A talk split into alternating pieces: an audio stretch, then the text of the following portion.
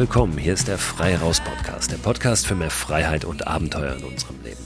Mein Name ist Christoph Förster und ich habe heute in dieser Folge für euch einen Gesprächspartner, der was ganz Spannendes erlebt hat, was Außergewöhnliches erlebt hat, ein ganz besonderes Abenteuer. Freue ich mich sehr drauf, das heute hier mit euch teilen zu dürfen. In der letzten Folge ging es ja um das Thema Krisenvorsorge. Ich habe da mal meine Perspektive drauf gerichtet, wie ich das ganze Thema so sehe, was es braucht und was übertrieben ist. Und es war ganz interessant zu hören, was da so von euch auch zurückkam an Feedback und ja, wie äh, unterschiedlich die Menschen doch darauf gucken, wie einige vorbereitet sind auf mehrere Wochen autarkes Leben und andere sich da noch gar nicht mit auseinandergesetzt haben. Was auch immer eure Sicht darauf ist, ich glaube, es ist ganz gut, sich damit einmal zu beschäftigen und mal zu überlegen, ja, wie gehe ich denn damit um? Äh, möchte ich da in irgendeiner Form für mich eine Konsequenz ziehen, beziehungsweise eben bestimmte Maßnahmen treffen oder auch nicht. Unweigerlich liegt über diesem Thema natürlich immer auch eine gewisse Schwere über dem Thema Krise. Wir wollen heute aber darüber sprechen, was auch Gutes entstehen kann in einer Krise, ohne eine Krise jetzt schönreden zu wollen. Aber der Nick Linder, den ich heute zu Gast habe, der hat während der Pandemiezeit, die auch für ihn eine Krisenzeit war, was gemacht, was er wahrscheinlich sonst nicht gemacht hätte. Momente erlebt, die er sonst nicht erlebt hätte.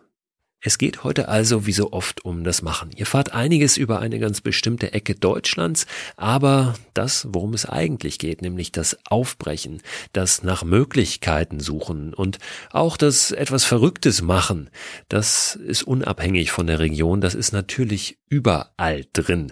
Und äh, ich habe das schon oft gesagt, die Abenteuer, die liegen überall auf der Straße. Wir müssen die nur aufheben und ja, Nick hat es getan. Nick hat ein solches Abenteuer aufgehoben wobei das Bild, was ich gerade aufgemacht habe, da ein bisschen hinkt, denn in seinem Fall lag dieses Abenteuer nicht auf der Straße, noch nicht einmal irgendwo am Wegesrand, sondern im Wasser. Nick ist gerade als erster Mensch überhaupt einmal rund um den Bodensee geschwommen. Das heißt immer am Ufer entlang. Und es ist eine ganz schön lange Strecke. Was er da erlebt hat, wie das war, das wird er gleich selbst erzählen. Nick lebt bei Freiburg und liebt das Wasser schon lange. Er ist Apnoe-Taucher, das heißt, er taucht ohne Sauerstoffgeräte. Kennt sich natürlich auch mit dem Tauchen allgemein aus, hat mal einen Tauchshop gehabt und taucht auch hin und wieder mit Sauerstoff. Aber seine große Leidenschaft ist das Tauchen ohne externe Sauerstoffzufuhr. Er hat etliche Rekorde, Weltrekorde, deutsche Rekorde aufgestellt. Unter anderem ist er schon vor zwölf Jahren ohne Flossen in einem See 105 Meter weit getaucht. 105 Meter unter Eis in dem See ohne Flossen 84 Meter. Mit Flossen geht's natürlich immer noch mal ein bisschen weiter, aber ich finde, ohne Flossen kann man sich das noch mal ein bisschen mehr vorstellen und wird es noch beeindruckender, denn ohne Flossen sind wir alle schon mal ein paar Meter getaucht, aber eben nur ein paar Meter. Nick hat Bücher geschrieben über das Apnoe-Tauchen, bietet Kurse dazu an, ist also ein richtig ausgewiesener Experte.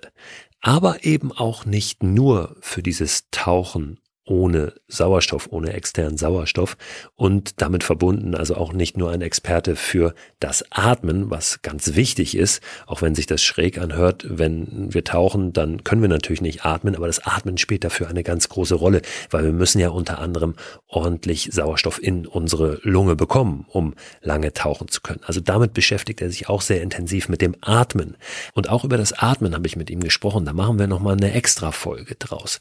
Heute geht es aber rein rein um dieses Abenteuer Bodensee. Denn eine weitere große Leidenschaft von Nick ist es, im Wasser zu wandern. Was das genau bedeutet, auch das werdet ihr jetzt erfahren.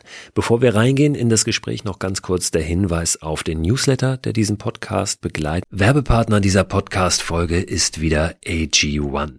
Die von WissenschaftlerInnen zusammengestellte Mischung hochwertiger Inhaltsstoffe in Pulverform. Vitamine sind da drin, Mineralstoffe, Bakterienkulturen, Antioxidantien, ein Pilzkomplex und insgesamt mehr als 70 Zutaten aus natürlichen Lebensmitteln. AG1 ist ein grünes Pulver, das ich seit einigen Wochen, Monaten ehrlich gesagt schon, jeden Morgen mir anmische, einfach in ein bisschen Wasser, 300 Milliliter und dann trinke. Gibt mir ein gutes Gefühl, gibt mir Energie und lässt mich gut in den Tag gehen. Und wenn ich es morgens mal vergesse, dann nehme ich es abends und gehe gut ins Bett. Es ist natürlich nicht so, dass AG1 eine gesunde, ausgewogene Ernährung ersetzt, aber es fühlt sich für mich nach einer richtig guten Ergänzung an und es ist dann doch so, dass es mir ein gutes Gefühl gibt, wenn ich es mal nicht schaffe, mich so optimal zu ernähren oder zum Beispiel unterwegs bin. Ich war eingangs, und das sage ich ganz ehrlich, sehr skeptisch, was AG1 betrifft und habe mich aber darauf eingelassen, das einfach mal auszuprobieren. Ich glaube, dass das ganz wichtig ist, mal jenseits aller wissenschaftlichen Studien und Erkenntnisse und Meinungen wirklich zu sagen, ich probiere es mal aus, ob es mich individuell weiterbringt und mir was gibt. Und den Eindruck habe ich wirklich bei AG1, dass ich es lieber trinke jeden Tag, als dass ich es nicht trinke. Wenn ihr das auch ausprobieren möchtet, dann findet ihr alle Infos unter drinkag1.com slash frei raus. Und dort bekommt ihr bei eurer Erstbestellung auch einen gratis Jahresvorrat an Vitamin D3 und K2 sowie fünf Travel Packs gratis dazu.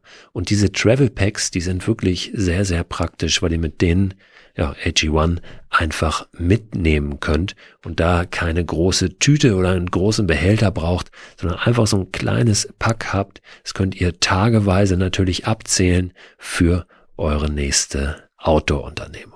Den Link, den ich gerade genannt habe und weitere Infos zu AG1 findet ihr auch in der Beschreibung dieser Podcast-Folge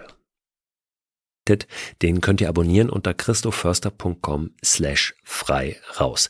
Da gibt es immer Ende der Woche weiterführende Infos und Links zu den Themen aus den jeweiligen Podcast-Folgen und darüber hinaus weitere Ideen, Inspirationen, Empfehlungen, ja, Sachen, die mir so über den Weg laufen und die ich für teilenswert erachte. Einfach vorbeigucken auf christoförster.com slash frei raus und da habt ihr den Newsletter ruckzuck abonniert. Der Link steht auch nochmal in der Beschreibung dieser Podcast-Folge. Und jetzt freue ich mich sehr, Nick Linder begrüßen zu dürfen im Frei raus Podcast.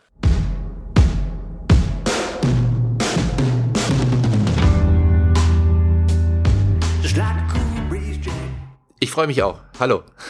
Du hast eine großartige Reise gemacht, wenn man das so sagen kann, großartiges Abenteuer erlebt gerade und ich bin von der Aktion total begeistert. Ich habe mir gestern ein paar kleine Clips noch angeguckt. Beim SWR, lief ein bisschen was, da kannst du auch gleich noch was zu sagen, wann und wo da vielleicht mehr zu sehen sein könnte, über deine ja, was ist es? Ähm, Umquerung sozusagen des Bodensees im Wasser, also eine Umrundung des Bodensees. Und ich habe dich da gesehen, wie du wie Aquaman da aus dem Wasser steigst, ja, in deinem Neoprenanzug, den großen Expeditionsrucksack hinten drauf. Auch darüber wollen wir natürlich sprechen. Wie machst du das mit deinem Gepäck? Und dann, ähm, ja, bärtig und völlig verwegen da äh, am Ufer entlang spazierst und offenbar ja aus einer ganz anderen Welt kommst und das ja in der Tat in dem Moment auch tust. Ne? Und ich finde das so großartig, weil das in Deutschland ist, ja, weil das in Deutschland stattfindet und ich kann vieles so nachvollziehen, ja, weil ich auch ähm, immer wieder mal und ja auch letztes Jahr über einen längeren Zeitraum als so ein bisschen so ein, ja, jemand aus einer anderen Welt unterwegs war und das ja schon auch irgendwie ein schräges Gefühl ist. Ne? Also bevor wir da reinsteigen, ich will so viel wissen über dieses Abenteuer. Ähm, hast du das manchmal auch ähnlich gefühlt, dies, was mache ich hier eigentlich? Also dich mal von außen betrachtet da auch? Absolut. Also das ging mir oft so und ich glaube, wir haben da wirklich Parallelen. Ich glaube, du kannst es ganz gut nachvollziehen mit der mit deiner Abenteuerlandtour. Dass grundsätzlich zuallererst natürlich die Frage ist, ist ein Abenteuer in dieser Art in Deutschland möglich? Ja. Und dann ist man irgendwann mittendrin, ja, so wie du das ja da auch warst.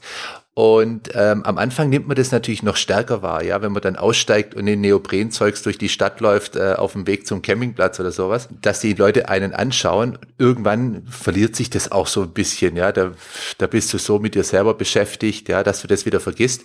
Aber ähm, ja, ich habe mich schon immer mal wieder von außen auch betrachtet und äh, gedacht so, was, was, was tust du hier? ja, irgendwann wird es für einen selbst völlig normal, aber es bleibt ja für die Menschen, denen man begegnet, trotzdem schräg.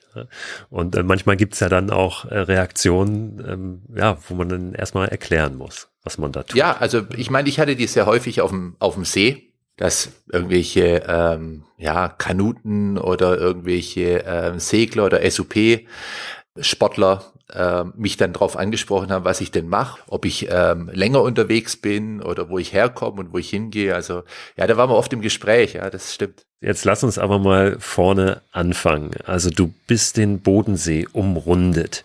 Ähm, das ist relativ weit. Ja. Ich glaube 200 Kilometer ungefähr. Ist das richtig? Genau. Ja. Also ich habe ähm, genau. Also es sind, der hat einen Umriss von 273 Kilometer. So habe ich es gegoogelt. Ja.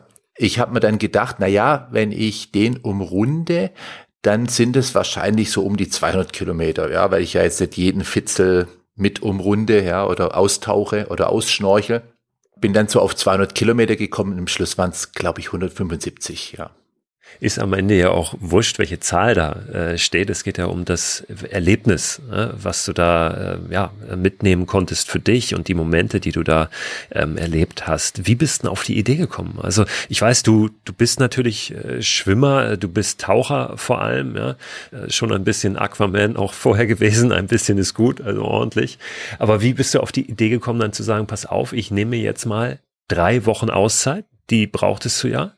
Ähm, das hast du dir so ausgerechnet, um den Bodensee zu umrunden. Ja, also es fängt immer mit einer Idee an. Und die Idee entstand letztlich aus einer Situation heraus, aufgrund Corona, natürlich bei allem Negativen, was es jetzt für mich als hauptberuflichen Apnoe-Tauchlehrer gebracht hat, dass ich eben nicht wie bisher viel gereist bin und, und irgendwo im Ausland quasi in Ägypten oder auf den Bahamas oder was weiß ich was, den Leuten das Tauchen beigebracht habe, sondern letztlich mehr oder weniger in meiner eigenen Umgebung bleiben musste zunächst. Daraus hat sich dann halt auch wiederum gezeigt, für mich, wie schön es eigentlich in unserer Umgebung ist, ja, was wir eigentlich alles hier, was man alles hier machen kann. Und ähm, als ich dann so an dem Bodensee vorbeigefahren bin, dann wusste ich, dass den Bodensee schon viele äh, gequert haben, längs und quer und so weiter. Und da habe ich gedacht, so, hat denn eigentlich schon mal jemand komplett umrundet? Ist es denn eigentlich möglich? Ja, ähm, wie viel Strecke ist es? Und das habe ich dann auch relativ schnell herausgefunden, dass das noch nicht gemacht wurde, was die Strecke drumherum ist. Und habe ich gedacht, so, das wäre ja mal eine tolle Idee. Ja, aber klar, und da hast du recht, du musst ja irgendwie drei Wochen in der Zeit rausschneiden, in der du normalerweise halt gearbeitet und Geld verdient hättest. Ja. Äh, das war eine der Herausforderungen, aber das war die Grundidee. Also man kann sagen, so ein bisschen aus dieser Corona-Pandemie-Situation raus zu überlegen, was kann man denn eigentlich hier machen? Und auch die Vorstellung, dass es eigentlich total schön sein müsste, sowas im Bodensee zu machen. Bei mir ist das ja so, wenn da so eine Idee sich mal eingenistet hat, dann geht die schwer wieder weg. auch wenn ja. alles dagegen spricht, dann versuche ich ja. irgendwie diese kleinen Lücken zu suchen, die es dann vielleicht doch möglich machen, ja. ähm, weil die, weil die da schon eingeloggt ist, diese Idee. Was das ist ein? Fluch. Das ist ein Fluch. Also du hast es wirklich im Kopf und es, da bleibt, da würde es bleiben. Also ähm, insofern ist, ist es so, ja, man hat, man hat diese Idee und, und dann geht die auch nicht mehr weg. Und manche Ideen, also ich meine, ich habe auch Ideen, die verflüchtigen sich dann nach zwei, drei Tagen wieder, weil sie dann doch irgendwie nicht ganz so wichtig sind, ja. Aber manche Ideen, die bleiben halt und die muss man dann halt irgendwann abarbeiten, sonst kriegt man sie nicht aus dem Kopf. Und so, so eine Idee war das tatsächlich, ja. Jetzt hast du gesagt, du musst erst mal gucken, ob das überhaupt möglich ist, auch um den Bodensee zu schwimmen. Also was gibt es da für Restriktionen oder für Hindernisse, die da auftauchen können? Also gibt es da ähm, Gebiete, wo man dann nicht durchschwimmen darf? Ich gehe ja immer relativ blauäugig auch an sowas ran und denke so, na ja, es ist ein See, darin darf man schwimmen, der gehört uns allen irgendwie. Und dann habe ich von der Idee mal meinem äh, Verleger, der schon meine Bücher rausgebracht hat, erzählt. Bei dem weiß ich immer, der geht immer sehr wohlwollend mit solchen Ideen um. Ja. Könnt ihr andere Leute fragen, die würden sagen, blöde Idee, lass es weg. Ja. Und zunächst mal brauche ich aber Leute, die mich irgendwie motivieren können. Ja. Und den Nagelschmidt, den habe ich dann gefragt, Und der hat gesagt, ja, lass uns das mal aber mal bei der Wasserschutzpolizei vorher nachfragen. Denn, und das wusste der als Biologe, der See, der Bodensee ist eben mehr als nur einfach ein See. Ja, zum einen sind es drei Länder, das heißt Deutschland, Österreich, Schweiz. Es ist ein Rückzugsort für Wasservögel, Naturschutzgebiet. Ja, das heißt, ähm, da gibt's Plätze, wo man nicht hin darf. Es ist ähm, archäologisch von Bedeutung, das heißt, ich kann auch nicht überall durchschwimmen, laufen, weil eben dort gibt es die Pfahlbauten, Überreste von frühesten Siedlungen. Es ist die Wasserversorgung für einen ganz, ganz großen Teil von Deutschland. Ich glaube, bis Mannheim lebt man vom Bodenseewasser, also Trinkwasser. Und vieles mehr. Also unglaublich, was der See alles ist. Und nicht zuletzt natürlich ein ganz wichtiger Erholungsort und Tourismusziel für ganz, ganz viele Menschen, ja, in, vor allem in, in Deutschland, aber natürlich auch in Österreich und der Schweiz. Und das alles in einem See, das sind natürlich unglaublich unterschiedliche ähm, Interessen und Leute, die so das Gefühl haben, das ist eigentlich mein See, ja. Nicht zuletzt wollte ich mir es dann natürlich auch nicht mit der Wasserschutzpolizei vermasseln und dann habe ich das entsprechend angemeldet. Die Wasserschutzpolizei hat mir dann die entsprechenden Karten mit den Sperrflächen und so weiter äh, geschickt, denn ich will ja nicht wie ein Rambo da durch, sondern ich will ja quasi auch wiederum aus dem Sea-Tracking diese Idee, dieses Leave No Trace, das heißt, dass du eben keine Spuren hinterlässt und in so einem eng besiedelten Platz wie um den Bodensee rum hat es für mich eben bedeutet, dass ich eben nicht wild campe, dass ich nicht ähm, ja irgendwelche Tiere störe, dass ich ja eben versuche alle Regeln zu beachten. Ne? Hm. Ich äh, erinnere mich, ich war auch schon mal am Bodensee unterwegs und mit dem Wildcampen, das ist da gar nicht so einfach. Du hast gesagt, das ist natürlich Naherholungsgebiet und da ist ja auch gerade am Ufer fast, fast jeder, jeder Meter, jeder Kilometer wird irgendwie genutzt oder ist dann eben Schutzgebiet. Ne? Ist gar nicht so einfach, aber auch da will ich gleich mit dir drüber sprechen, wie du das mit dem Übernachten gemacht hast. Du hast jetzt aber gerade ein Stichwort genannt, das Sea Tracking. Vielleicht gehen wir da gerade nochmal drauf ein. Was ist das eigentlich? Ja, also das See Tracking, Sea, aber eigentlich ursprünglich im Sinne von Meer. Ja, nun warst du tatsächlich auch ja. auf einem See. also das geht natürlich auch. Aber was bedeutet es zu wandern im Prinzip? Ja, also zu tracken ähm, im Wasser. Wie, wie sieht das genau aus? Vielleicht kannst du das einmal kurz umreißen. Also Sea Tracking an sich habe ich nicht erfunden, sondern der Bernhard Wache, ein Freund von mir, ähm, hat mir das mal gezeigt. Und das bedeutet letztlich, ich habe eine wasserdichte Tasche, die trage ich auf dem Rücken, also es ist ein wirklich funktioneller, toller Rucksack, kann ich auf dem Rücken tragen. Und sobald ich ans Wasser komme, packe ich meine Wanderklamotten in diese wasserdichte Tasche, ziehe mein Tauchzeug raus, ziehe dieses Tauchzeug an und diese Tasche kann ich sogar mit einem Ventil aufblasen.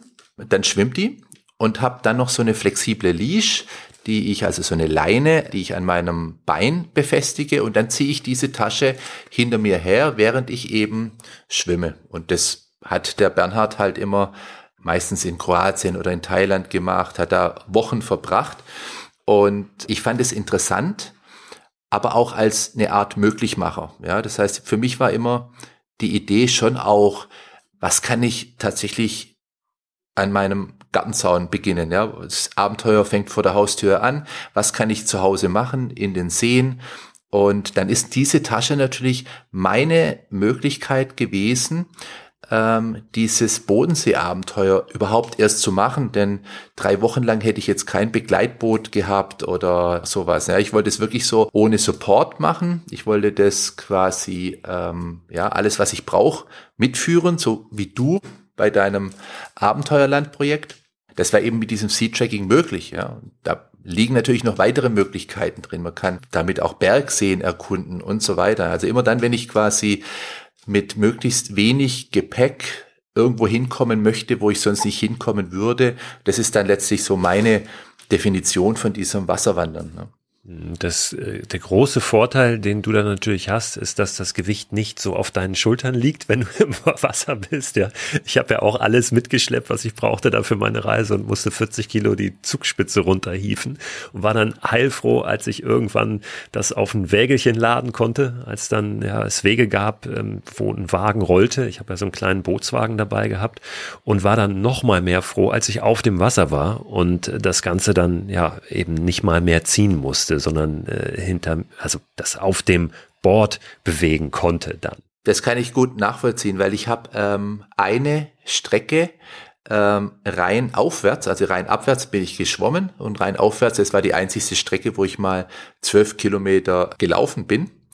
Und ich hatte, glaube ich, 15 oder 18 Kilo dabei. Das war mega anstrengend. Also viel anstrengender als diese 10 Kilometer, die ich da jeden Tag geschwommen bin. Ne? Also Respekt.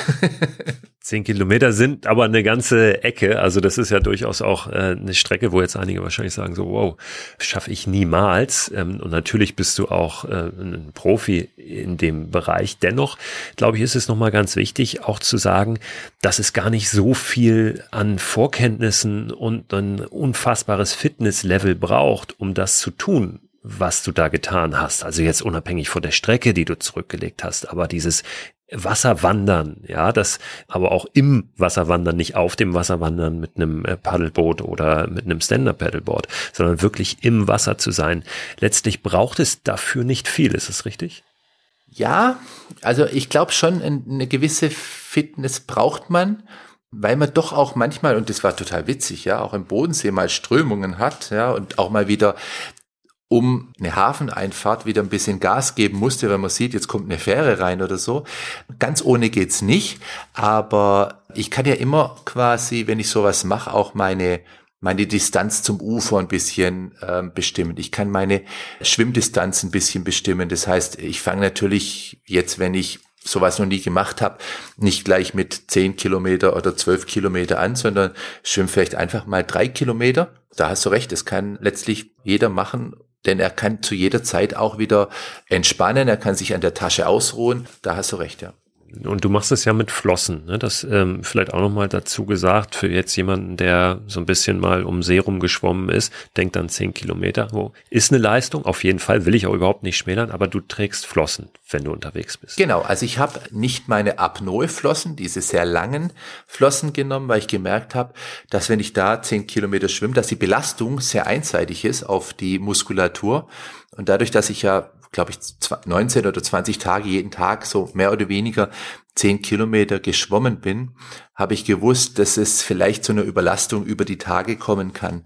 Und habe dann ganz normale Schnorchelflossen genommen, Gleichzeitig aber noch so Handpedals, damit ich die Kraft und die Intensität ein bisschen variieren kann. Das heißt, dass ich nicht nur Beinmuskulatur habe, die vielleicht irgendwann ermüdet oder sich zerrt oder was auch immer oder überlastet, sondern das quasi gleichmäßig auf Arme und Beine verteilen können.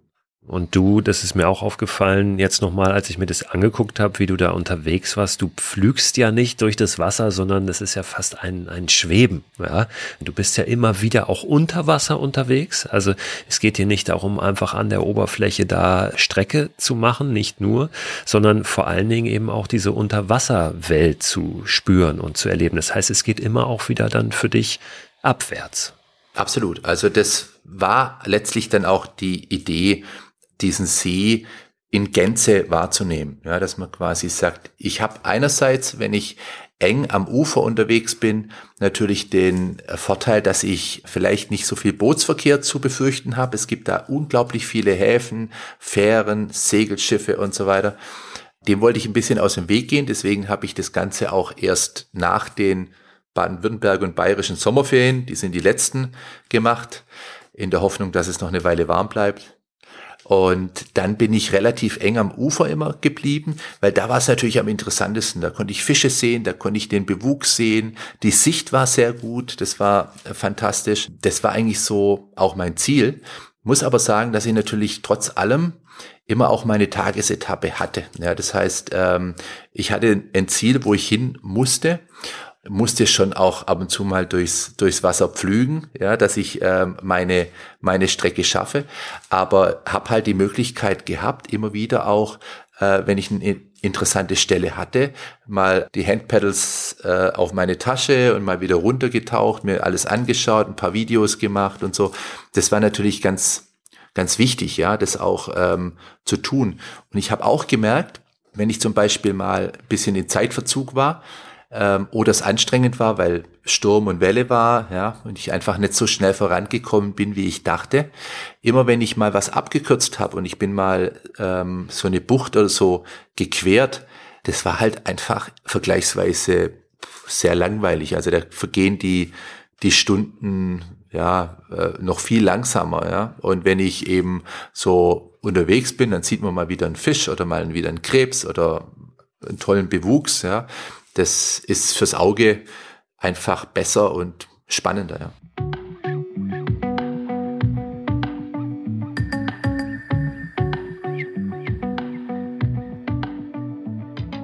Kennst ja nun viel, auch viel der Unterwasserwelt, weltweit, international. Magst du mal beschreiben, weil du gesagt hast, es gibt manchmal so interessante Stellen dann dort, wenn das Licht vielleicht auch schön reinfällt. Ein, zwei solche Spots oder Momente, die du gehabt hast, ähm, die du jetzt wirklich noch so im Gedächtnis hast und die vielleicht auch in irgendeiner Form ja dann doch auch mithalten können, vielleicht auf eine ganz andere Art und Weise mit den Spots, die du so aus der großen weiten Welt kennst. Mein Vorteil ist, dass ich nie vergleiche. Ja, also ich, ich sage jetzt nie, hm, die, die Wale in äh, Mauritius haben mir besser gefallen wie der Wels am Rhein oder sowas, ne? sondern jedes für sich ist toll. Und ich bin immer sehr dankbar, wenn ich beeindruckende Erlebnisse irgendwo in meiner Gegend finde, ja, wo ich nicht so weit hinfliegen muss, wo ich weiß, Mensch, da kann ich mal wieder hingehen und dann finde ich da was. Ja, es ist also auch spannend, was hier zu machen. Und ich hatte natürlich bei, bei 20 Tagen ganz viele solche Erlebnisse. Und besonders schön fand ich es immer dann, wenn ich am Morgen eigentlich so das Gefühl hatte, oh, was für ein Misttag. Ja, das heißt, es, ich habe schlecht geschlafen, es war wiederum mal wieder alles nass. Ja, fühle mich jetzt schon kalt und, und, und, und schwach und muss jetzt irgendwie heute eine Mammutetappe von 14 Kilometer machen.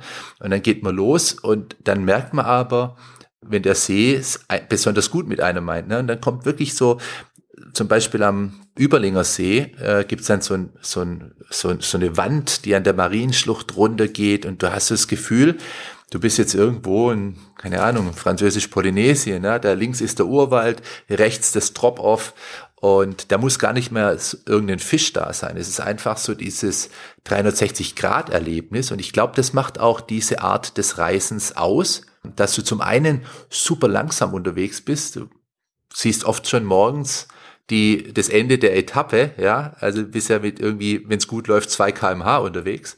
Und trotzdem hast du eben neben dir den Wald, du hast die Oberfläche, da an dir fliegen die Schwäne vorbei, unten dann dieser Bewuchs, das Drop-off, das Licht, das reinfällt. Ähm, es ist ein 360-Grad-Erlebnis, was das Ganze so besonders macht. Und wenn du dann eben nach einer Stunde, wenn die die Schmerzen der Muskeln so ein bisschen aufhören und wenn du wieder so ein bisschen in deinem Flow drin bist und dann freust du dich wieder denkst du, hey, ich bin genau zur richtigen Zeit am richtigen Ort, ja, was du vielleicht morgens, wenn du ins Wasser steigst, noch nicht denkst. Ja. Ja, das finde ich ganz wichtig, dass du äh, das sagst und nochmal auch so aus deiner Sicht beschreibst, ähm, dieses Gefühl, ähm, dass eigentlich in dem Moment dann alles gut ist und gar nicht besser sein könnte. Ja, weil wir das ja tatsächlich immer wieder machen, auch dies Vergleichen. Da ist es da so wie da und dann ist es da schöner als da. Aber wenn du in einem Moment bist, der für sich gut ist, dann tust du das ja gar nicht. Dann denkst du ja nicht darüber nach, ach, jetzt wäre ich aber lieber gerne da, sondern dann ist in dem Moment an dem Ort alles gut und du bist dann zur richtigen Zeit am richtigen Ort. Ne? Und auch wenn das kein Ort ist, der irgendwo in einem Reiseführer steht oder wo äh, jedes Wochenende tausende Menschen hinkommen, im Gegenteil ich fand das auch das Schöne dran, ja, dass ich so immer wieder das Gefühl hatte, Mensch, ich glaube, hier ist noch nie jemand vorbeigeschnorchelt, ja, und, und das ist ein Ort, den, den jetzt nicht jeder kennt, ja, oder genau, oder du triffst wieder so eine, so eine, keine Ahnung, 25 Karpfen an irgendeinem Hafenbecken oder sonst was. Also sehr spannend, ja, was man alles, was man alles sieht, ja. Du hast gerade gesagt, du warst manchmal dann morgens nass, ja, wo du noch gar nicht im Wasser warst. Das bedarf natürlich einer Nachfrage. Du hast gezeltet, ja. Wie, ja. wie hast du das denn gemacht? War dein, äh, deine Ausrüstung nicht so, wie es sie hätte sein sollen? Weil du hast natürlich auch Regentage gehabt, als du da unterwegs warst. Hat nicht nur die Sonne geschienen, ne? Nee, es hat eigentlich relativ selten die Sonne geschienen. Es war so, dass meine, meine Idee war tatsächlich, starte nach den Ferien. Ich habe eigentlich vor nicht so viel Sachen Angst, aber Bootsverkehr, man wird schnell mal übersehen. Ja, und am Bodensee, wo so viel Bootsverkehr ist, habe ich gedacht, gut, wenn du nach den Ferien gehst, dann hast du wahrscheinlich ganz viele Probleme nicht. Der Campingplatz ist eher leer, es ist nicht so viel Bootsbetrieb, es sind nicht so viele Touristen da, ja, wie in den Sommerferien. Und dann habe ich halt auch gehofft, dass die, dass der Sommer noch ein bisschen länger geht. Ja, aber er hat eigentlich der 12., 13. September war noch gut, also meine ersten zwei Tage und dann wurde es nachts sehr kalt, vier Grad, äh, tagsüber elf Grad und dann ist auch die, der Bereich im See, wo ich am Schwimmen war, sehr schnell runtergekühlt von normalerweise 19 Grad, war man relativ schnell bei 15 Grad. Das war natürlich nicht das, mit dem ich gerechnet habe. Ja. Dazu kam, dass man beim Sea-Tracking normalerweise kein Zelt hat. Ja, das heißt, äh, Sea-Tracking, wenn ich das in Kroatien oder so mache, dann übernachtet man draußen in der Natur und Bivakieren ist immer eher geduldet als Campieren. Ja, das heißt, wenn ich kein Zelt dabei habe, dann ist es eher geduldet, dass ich da draußen übernachte. Das wollte ich aber am Bodensee nicht machen, weil, wie du richtig gesagt hast, der eigentlich fast überall eng besiedelt ist. Dann sind es natürlich nicht die einfachsten Häuser, die jetzt direkt am, äh, am See sind, ne, sondern da leben eher die Leute, denen es besonders gut geht. Die haben noch weniger Bock, dass ich da übernachte. Das war so das Thema. Deswegen habe ich gedacht, okay, normalerweise hättest du deinen Biwakschlafsack und einen Tarp, aber da du ja viel auf Campingplätzen sein wirst, weil ich ja, weil die Campingplätze den Vorteil haben, sie sind zum einen nicht so teuer und zum anderen sind sie überall am See ja, und relativ nah am Wasser. Alle Hotels, die da gewesen wären, die wären halt echt schweineteuer gewesen. Und dann habe ich gedacht, okay, dann nimmst du dir halt ein Zelt, ja. Und aber da für mich das Zelt nie so eine ganz große Rolle gespielt hat, weil ich gedacht habe, so, naja, normalerweise hast du gar kein Zelt, dann muss es jetzt auch nicht das Beste sein. Habe ich halt eins für 75 Euro bestellt. Und äh, das war total undicht, ja. Also ich habe dann zwar nochmal in Konstanz, als ich da vorbeigekommen bin, im Outdoor-Laden geschaut, ob es da irgendwie, meine Vorstellung war, vielleicht gibt's eins für 350, das dicht ist, ja. Aber die hatten dann irgendwie nur für 1200 Euro Zelte. Dann habe ich gedacht, nee, ist mir auch zu teuer. Dann stehe ich das durch, ja. Ich glaube, nach zwei Wochen kam ein Kumpel von mir oder nach zehn Tagen, der Mike. Und der hat, dem habe ich das gleiche Zelt empfohlen, das ich hatte. und da habe ich ihm äh, gesagt, du, wenn du kommst, dann bring noch so ein Tarp mit, also so eine Folie, die wir ähm, über die Zelte, über diese undichten Zelte spannen können. Und dann wird's ein bisschen besser, ja. Wobei dann habe ich es trotzdem noch mal geschafft, dass dieses Zelt dann in Bregenz total abgesoffen ist, weil ich auf diesem riesigen Zeltplatz anscheinend genau den Platz gefunden habe, wo eine Kuhle war. Und als ich morgens aufgewacht bin und habe so über mich ins Zelt, ans Zelt gegriffen, habe ich mich gefreut, dass da alles trocken war, weil ja dieses Tarp drüber gespannt war.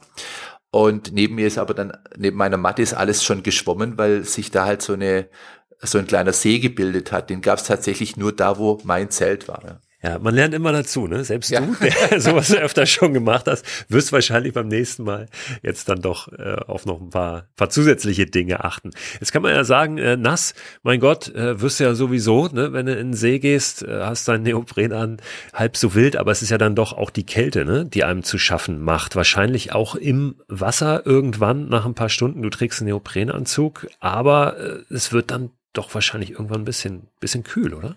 Ja, es war zum Schluss wirklich so. Also man, man nimmt diese Kälte natürlich mit. Ja, das heißt, ähm, am Anfang ist man da in dem 3 Millimeter Anzug gut bedient.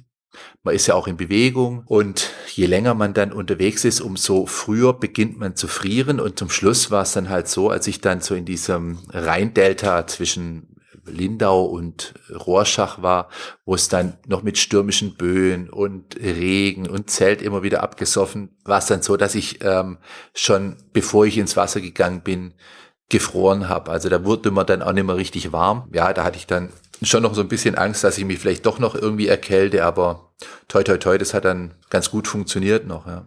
Wurde hinten raus aber schon ein bisschen mühsam. Das, das äh, höre ich schon raus und da können wir gleich nochmal äh, drauf ja. eingehen. Wie sahen denn deine Tage aus? Hast du dir da irgendwie Highlights eingebaut nochmal? Hast du ähm, Menschen getroffen? Hast du Dinge nochmal besucht? Bist du essen gegangen? Schön irgendwie abends, damit es nochmal irgendwie was Warmes im Bauch gibt? Äh, wie, wie, wie sahen die Tage aus? Die Tage waren tatsächlich anders, wie ich es gedacht habe. Grundsätzlich habe ich gedacht, naja gut, du gehst einfach sehr früh schon zwei Stunden schwimmen. Ich habe gedacht, ja, so zwei Kilometer in der Stunde, das ist ungefähr meine Geschwindigkeit. Dann schaust du, dass du vielleicht einfach früh morgens um sieben schon ins Wasser gehst und dann um neun oder zehn kurze Pause, dann nochmal zwei, drei Stunden. Und dann hatte ich so das Gefühl, Mensch, dann bist du ja so um 13 Uhr, bist du ja eigentlich durch mit deinem Tagespensum. Kannst Blogs schreiben, kannst ein bisschen Social Media machen, ähm, kannst ein bisschen den Bodensee auch von oben genießen und so. Und äh, es wurde dann aber doch anders. Also zum einen lag es daran, dass der SWR dann eine recht große Doku drüber gemacht hat, also so eine Miniserie im, im Rahmen der, der Landesschau. Das heißt, die haben alle drei Tage oder so sind die gekommen, haben für mich einen Termin ausgemacht auf meiner Strecke, mal jemand von den Pfahlbauten, mal jemand vom Naturschutzgebiet oder vom NABU, die habe ich getroffen und das waren halt auch immer so zwei, drei Stunden Dreharbeiten, die dann halt mit drin waren. Die haben das zwar so gemacht, dass es mich jetzt nicht zu viel Zeit kostet, damit ich meinen Tagespensum schaffe, aber Logo, das hat dich natürlich schon immer noch mal drei Stunden beschäftigt. Ja. Dazu kam, dass ich auch mit meiner Idee, auf Campingplätzen zu übernachten, dass es auch da einfach ein bisschen anders abgelaufen ist. Das heißt, bis ich morgens auschecken konnte, also die haben meistens um neun aufgemacht zum Auschecken, dann hast du ausgecheckt, dann musstest du auch erstmal wieder den Weg zum Wasser finden, so dass du eigentlich um zehn losgesch losgeschwommen bist, ja. Und ähm, dann war es so, dass du, war ich meistens erst um drei oder vier fertig mit Schwimmen, bis ich dann wiederum den richtigen Platz gefunden habe, wo ich wieder raus kann, weil das kann ich eben auch nicht überall. Es ist ja eben mal ein Schilfgürtel, mal wieder ein, ein Schutzgebiet, mal wieder ein Hafen, auf den ich auch immer Acht geben muss, weil ich da auch immer noch einen Bogen drumherum schwimmen musste. Das heißt, ich musste immer gucken, wo komme ich raus. Und so war ich eigentlich von 10 bis 16 Uhr in jedem Fall manchmal etwas länger ähm, im Wasser, bis ich dann wiederum meinen Campingplatz gefunden habe, dort wieder eingecheckt habe, geduscht habe und ich das Zelt aufgebaut habe, ähm, war es dann halt abends um sieben. Ja? Und dann muss ich sagen, ja, dann habe ich schon, wenn es möglich war, noch was Gutes gegessen. Oh, das, ja, das kann ich sowas von nachvollziehen. Halt, also ich habe, glaube ich, halt jede Möglichkeit mitgenommen auf meiner Tour, weil ich auch einfach, und es wird dir ähnlich gegangen sein, unfassbar Hunger hatte. Du verbrauchst Absolut. ja viel Kalorien und äh, immer wenn irgendwo was, was gut aussah, bin ich da rein und ja. äh, ja, mal trotzdem abgenommen. Ne? Ja, ja, also, genau. aber dann ist es halt auch nicht an jedem, an jedem Campingplatz kulinarisch so wertvoll. Das muss man dann auch sagen. Das ja, stimmt. Da gibt's halt mal auch nur Pommes. Äh, und ja, insofern habe ich auch die Campingplätze kennengelernt, gewusst, Mensch, was ist ein schöner Campingplatz, ein guter Campingplatz ähm, und wo ist es wiederum ein bisschen schwieriger. Das Navigieren war ja für dich nicht so die große Herausforderung, vermute ich mal, weil du ja immer das Ufer in deiner Nähe hattest, entweder links oder rechts. Weiß nicht, wie rum genau. du geschwommen bist. Ich bin äh, losgeschwommen von Romanshorn und bin dann ähm, ja Ufer linke Hand eigentlich die ganze Zeit geschwommen. Da hast du recht, das ist nicht so schwer. Das einzigste, ähm, ich habe dann vorher immer auf Google Maps geschaut, wo endet meine Etappe und da habe ich dann doch mich manchmal ein bisschen verschätzt. Ja, das heißt, ich habe ähm, äh, vielleicht irgendeine Halbinsel oder irgendeinen Ort ähm, als ein anderer gedeutet, war manchmal ein bisschen zu früh ausgestiegen, manchmal ein bisschen zu spät ausgestiegen, musste dann eben noch mal ein bisschen weiter zum Campingplatz zurück oder vorauslaufen und am nächsten Tag wieder zurück, dass ich wieder an der gleichen Stelle eingestiegen bin. Aber im Großen und Ganzen war es ähm, zum Navigieren nicht so schwer, das stimmt. Jetzt ähm, habe ich dich auch gesehen, ich weiß gar nicht, ob es auf einem Foto war oder auf einem Video äh, mit einer Urkunde in der Hand, als du ankamst und äh, am Ziel warst. Also auch wenn es bei dieser Aktion natürlich nicht primär um Zahlen und Rekorde ging, hast du einen Rekord aufgestellt. Der ist auch offiziell, ähm, weiß nicht, ob er mittlerweile offiziell anerkannt ist. Geht da noch darum, dass man irgendwelche GPS-Daten prüfen muss und so weiter. Äh, musstest du dann auch immer darauf achten, dass du ganz genau an der Stelle Stelle wieder reingehst, wo du rausgekommen bist? Und wie weit durftest du denn überhaupt abkürzen? Oder war das völlig wurscht, weil es eh noch niemand gemacht hat? Ich, ich, ich weiß gar nicht, ob es tatsächlich ein Rekord ist, aber ja, es ist eine Rekordurkunde, aber die zertifiziert letztlich, äh, dass ich der Erste bin, der es geschafft hat. Ja, es gibt tatsächlich, und das war für mich so ein bisschen die Richtlinie. Ja, ich habe gesehen, okay, es gab schon mal einen Umrundungsversuch und der wurde da, glaube ich, mit 135 Kilometer oder 130 Kilometer angegeben.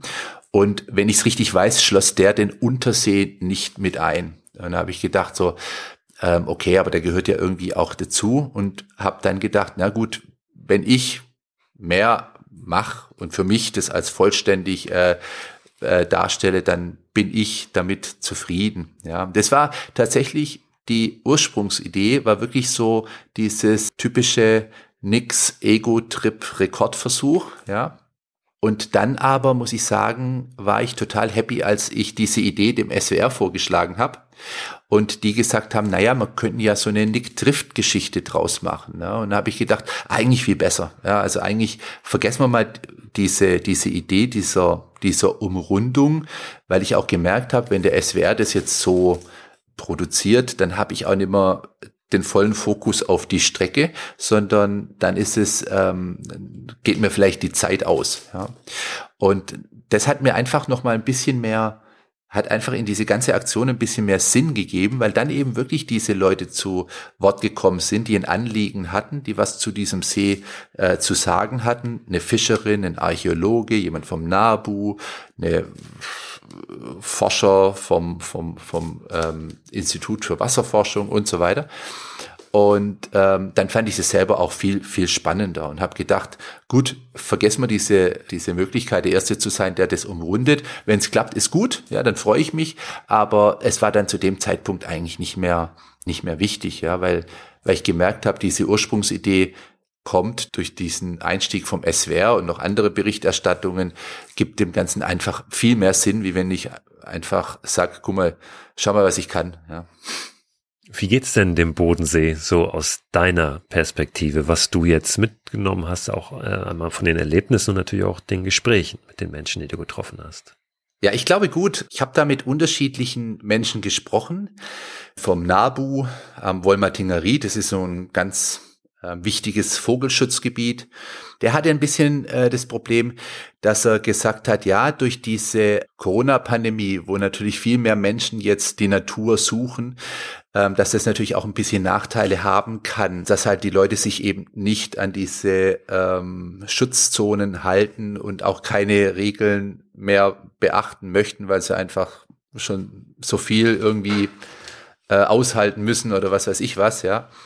Äh, aber abgesehen davon, gut, der See hat das, das Problem, dass es da diese Muschel gibt, die jetzt eingeschleppt wurde, diese Quakka-Muschel, die einerseits auch wiederum dazu führt, dass der See noch sauberer wird, aber auch wohl Nährstoffe ähm, rausfrisst, so dass scheinbar der Fischbestand nachlässt. Und die Fischerin, mit der ich gesprochen habe, die hat ähm, gemeint, dass ja zum einen der Kormoran schuld sei, dass es so wenig Fische gäbe und diese Muschel und dass der See so sauber sei. Und ähm, also wie man es macht, macht man es falsch. Genau, ja. Und dann habe ich noch mit jemand vom von der vom vom Wasser Institut für Wasserforschung, glaube ich, äh, hieß es, oder für Seenforschung in Langenargen gesprochen. Und die haben gemeint, ja gut, der See muss halt sauber sein. Das heißt, der ist so sauber wie seit 50 Jahren nicht mehr. Und für diesen Wegfall dieser äh, Bodenseefällchen ähm, gibt es wohl mehrere Gründe, aber sowohl der Herr vom NABU als auch ähm, die Forscher aus Langenargen glauben nicht, dass jetzt der Kormoran ursächlich ist und außer den Fischern wollte auch niemand, dass der See jetzt wieder Dreckiger ein wird. bisschen schmutziger wird. Ja. Aber ich muss sagen, ich habe jede Menge Fische gesehen. Also ich habe Karpfen ohne Ende gesehen, ich habe Hechte gesehen, ich habe Wälze gesehen, ich habe ähm, Aale gesehen, jede Menge Basche. Also es, für mich gab es viele Fische und da ich ja selber Vegetarier bin und kein Fisch esse, hat es mich jetzt auch nicht so hart getroffen, dass anscheinend der Bodenseefällchen jetzt nicht mehr so rausgezogen wird wie früher.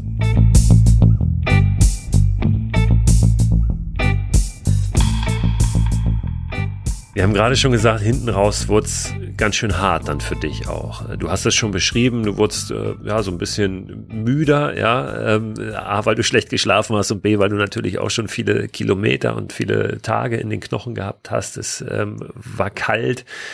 Wie hast du dann die letzten Tage so erlebt? War das noch dieses begeisterte Erleben oder dann doch eher ein jetzt muss ich das Ding zu Ende bringen, weil, und dafür ist es ja dann doch auch gut, ich dieses Ziel habe. Ja, also ein Ziel ist ja nicht schlecht, weil es lässt dann aufbrechen und es lässt dann, dann manchmal auch weitermachen und äh, neue Momente erleben, ja, ähm, die dann sonst vielleicht nicht kommen würden, wenn man vorschnell aufstecken würde.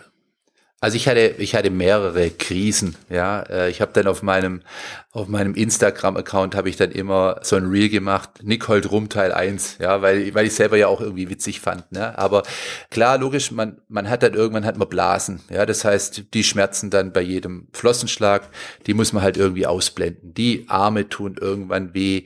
Ähm, es war aber nichts wirklich so richtig Kritisches dabei, ja, außer, würde ich sagen, so, ja, ganz normale Verschleiß irgendwie so über die Zeit und die Kälte. Und ich war aber happy, dass ich, dass der Körper so gut mitgemacht hat. Ich hatte nie einen Krampf, ich hatte ähm, keine Überlastung in dem Sinne. Und eigentlich war es dann so, dass ich in Lindau mich vom SWR verabschiedet habe. Für die war dann diese Dreharbeiten zu Ende. Und habe ich gedacht, so jetzt kommt eigentlich so dieses letzte Drittel oder Viertel, äh, die letzten 40 Kilometer.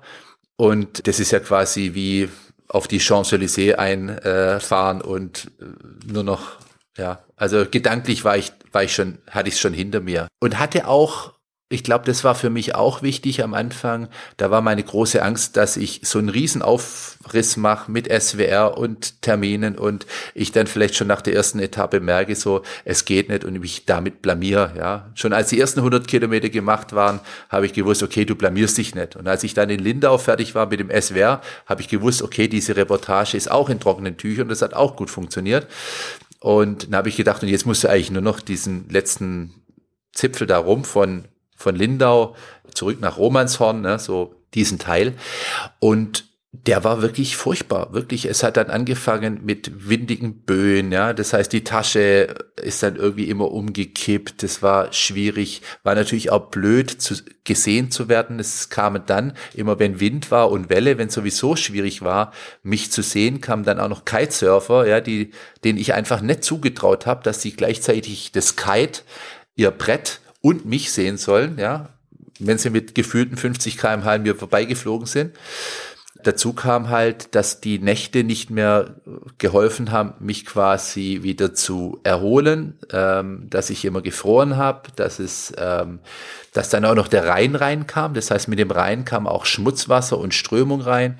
Das heißt, es war dann in diesem Rhein-Delta, das ich immer unbedingt nochmal anschauen muss, so um Bregenz, Rorschach, Rohrstift herum war eigentlich alles Mist. Ja, es war unter Wasser nichts zu sehen wegen dem Schmutz. Über Wasser die Berge, auf die ich mich so gefreut habe, weil ich schon in Überlingen, äh, wo ich losgeschwommen bin, dann die verschneiten Berge gesehen habe, die Alpen. Nichts zu sehen, alles wolkenverhangen. Und das muss ich sagen, war dann ähm, schon eher so, ja, dem Wille und dieses Ziel, ich muss es schaffen. Also das hat für mich nicht mehr so viel Spaß gemacht, ja. Wenn du heute auf dieses Abenteuer guckst, jetzt ist ja ein bisschen Zeit vergangen und ich weiß, manchmal braucht es auch, um, um nachzuwirken, ne? dass du erst äh, nach einer Zeit so richtig verstehst, was das da eigentlich war und, und was das auch dir gebracht hat. Kannst du das schon sagen? Kannst du das schon einordnen? Bei, bei manchen Rekorden, die ich im Apnoe hatte, war das so, dass nach diesem, nachdem ich es erreicht habe, irgendwie so eine Leere kam. Ja, dass irgendwie, ja, Vieles, auf das du hingearbeitet hast, war dann weg. Der Alltag ist über dich hereingebrochen, weil alles, was du dir so auf die Seite geschoben hast, das kam dann, ja, so hast du immer gedacht, so das machst du nach dem Rekord, das machst du nach dem Rekord und es ging dann richtig zur Sache. Äh, und das war dieses Mal nicht so. Also dieses Mal war es wirklich so, ich habe mich Tage, Wochen lang gefreut, wenn ich im Trockenen sitzen konnte, äh, wenn es was zu essen gab. Also so diese ganz normalen Grundbedürfnisse, die für uns alle so ganz normal sind, auch so eine gewisse Dankbarkeit, ja, dass ich das, ich habe das ja frei gewählt. Ich habe ja quasi diese mehr oder weniger Obdachlosigkeit frei gewählt und ich habe immer mal wieder auch, wenn es ganz schlimm wurde, mal in, einem, in einer Pension übernachtet, um alles mal wieder ein bisschen zu trocknen. Und das äh, tut mir natürlich besonders leid für die Leute, die das eben nicht frei wählen, ne, sondern die äh, das aushalten müssen. Das ist das eine, ja, dass ich gemerkt habe, ähm, wie, wie schön das ist und das geht mir heute noch so. Drüber hinaus, ja, habe ich gemerkt, wie, wie dankbar ich eigentlich sein kann, dass mein, dass mein Körper so gut funktioniert. Es war auch nicht immer so. Ich hatte mal ein, vor 2015 einen ganz üblen Bandscheibenvorfall, wo mir dann meine Nerven äh, abgetrennt hat. Ja, das heißt, ich hatte dann wirklich mal so sechs, sieben Monate einen gelähmten rechten Arm und es war nicht klar, ob der jemals wieder kommt. Ja. Und jetzt mit so einem Projekt, da ist man natürlich total happy, dass man diese Fitness noch mitbringt, dass man das alles machen kann. Ähm, in erster Linie, ja, eine Dankbarkeit, das erleben zu dürfen und natürlich auch froh, dass es dann nachher auch einen guten Abschluss gefunden hat. Ja diesen Bandscheibenvorfall? Ist es einfach so, hat sich das so ergeben, das war auf einmal wieder in Ordnung oder was hast du dafür getan? Weil das ist ja auch manchmal so ein ganz wichtiger Punkt, glaube ich, dass man nicht sagen, so jetzt ist es so, ja, ähm, jetzt kann ich nicht mehr oder darauf hoffen, dass irgendein Wunder passiert, sondern wirklich aktiv zu werden und zu schauen, welche Möglichkeiten habe ich, um ja zumindest einen kleinen Schritt erstmal nach vorne zu kommen und dann vielleicht noch ein und noch ein. Ja, absolut. Also es war in meinem Fall so, dass das ähm, sicherlich stressbedingt war damals. Man nicht operieren wollte, weil man gesagt hat, na ja, bei so einem jungen Mensch muss man nicht operieren. Und vermutlich hat man ein bisschen zu spät operiert, weil dann war der Arm schon gelähmt und die Muskeln tatsächlich abgetrennt. Ja. Mir hat in der Reha tatsächlich am, am besten fand ich die Ärztin, die zu mir gesagt hat, es wird nie wieder gut. Weil das war die erste, die gesagt hat, die, die das ausgesprochen hat. Alle anderen haben gesagt, na ja, vielleicht kommt es in ein paar Wochen, vielleicht kommt es in ein paar Monaten. Und die war die erste, die gesagt hat, damals hatte ich noch einen Tauchladen. Ähm, also machen Sie doch in Ihrem Tauchladen ein bisschen Büro, weil Sie kommen nimmer in einen Neoprenanzug rein. Ja.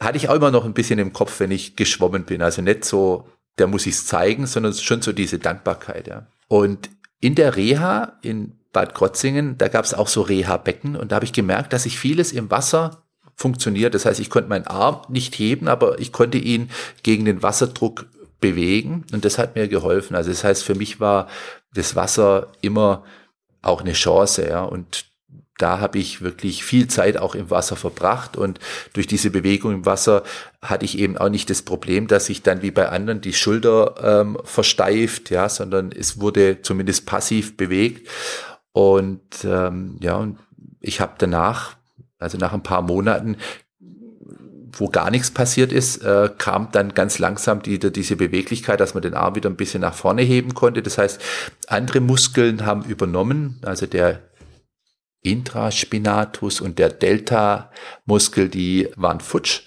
Und dann haben halt irgendwann andere Muskeln übernommen. Und es war jetzt auch wieder ein gutes Zeichen, dass, dass diese 175 Kilometer funktioniert haben, also dass wohl alles wieder einigermaßen in Ordnung ist. Ja, ja manches geht im Wasser, glaube ich, besser, gerade was jetzt ähm, Gelenke betrifft, ja, ähm, oder auch muskuläre Probleme, weil ja einfach dieser, dieser Impact ähm, nicht so extrem ist, wie es zum Beispiel jetzt beim Laufen ist oder vielleicht auch beim Bergabwandern oder so, ja, weil wenn du Knieprobleme hast, dann ja, ähm, ist es vielleicht unter Wasser manchmal ein bisschen einfacher oder im Wasser als an Land, oder?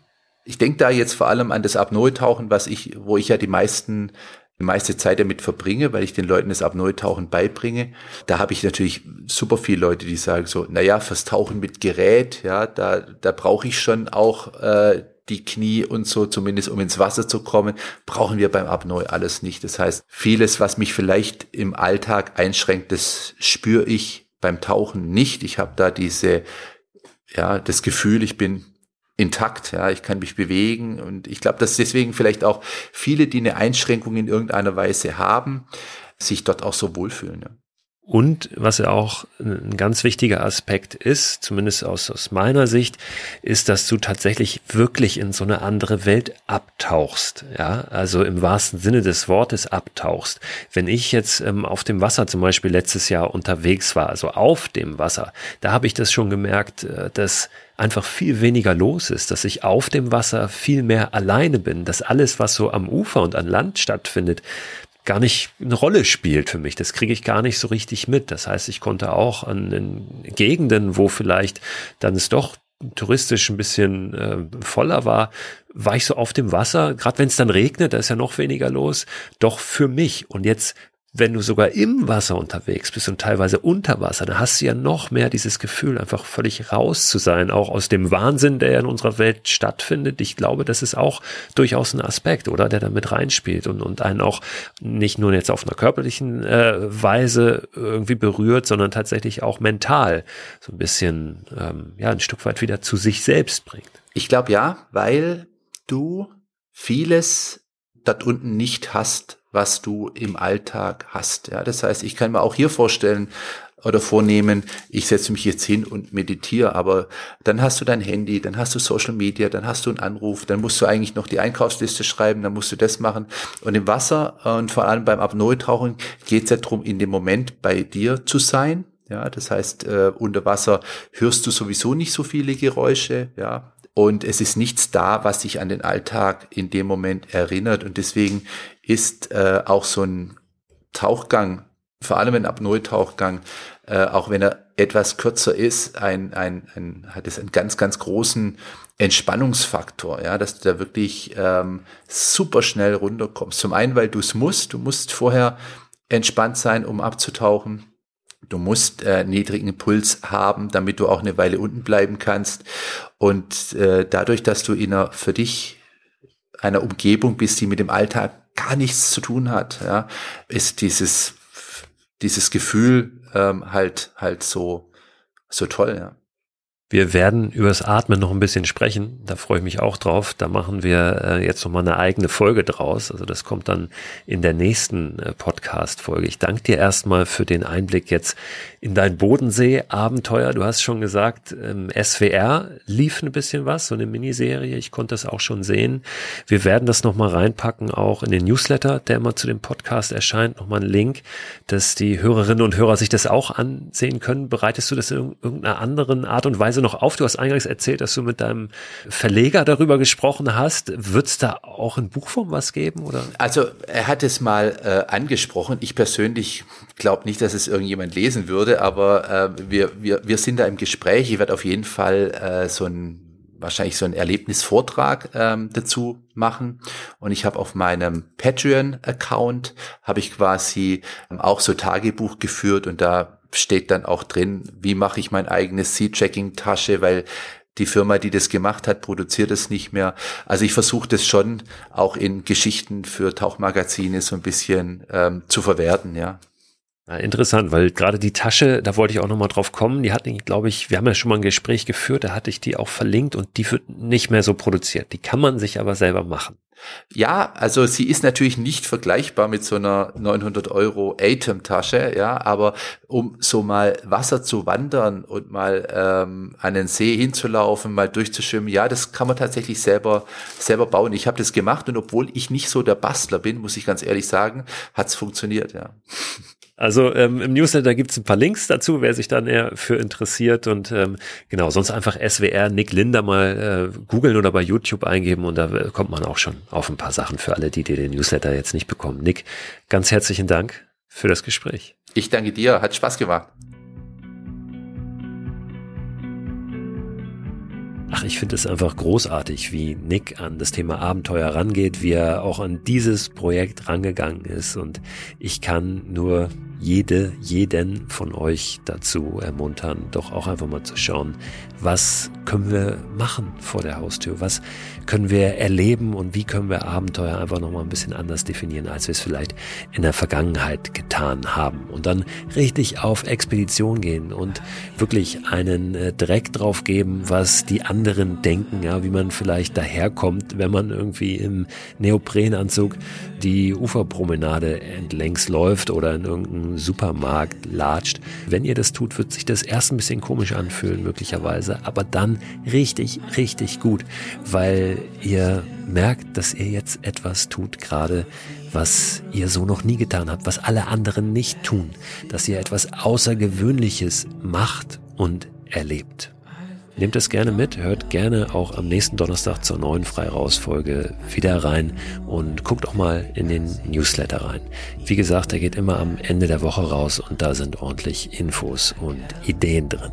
Abonnieren könnt ihr ihn, auch das sage ich nochmal, unter christoförster.com slash frei raus.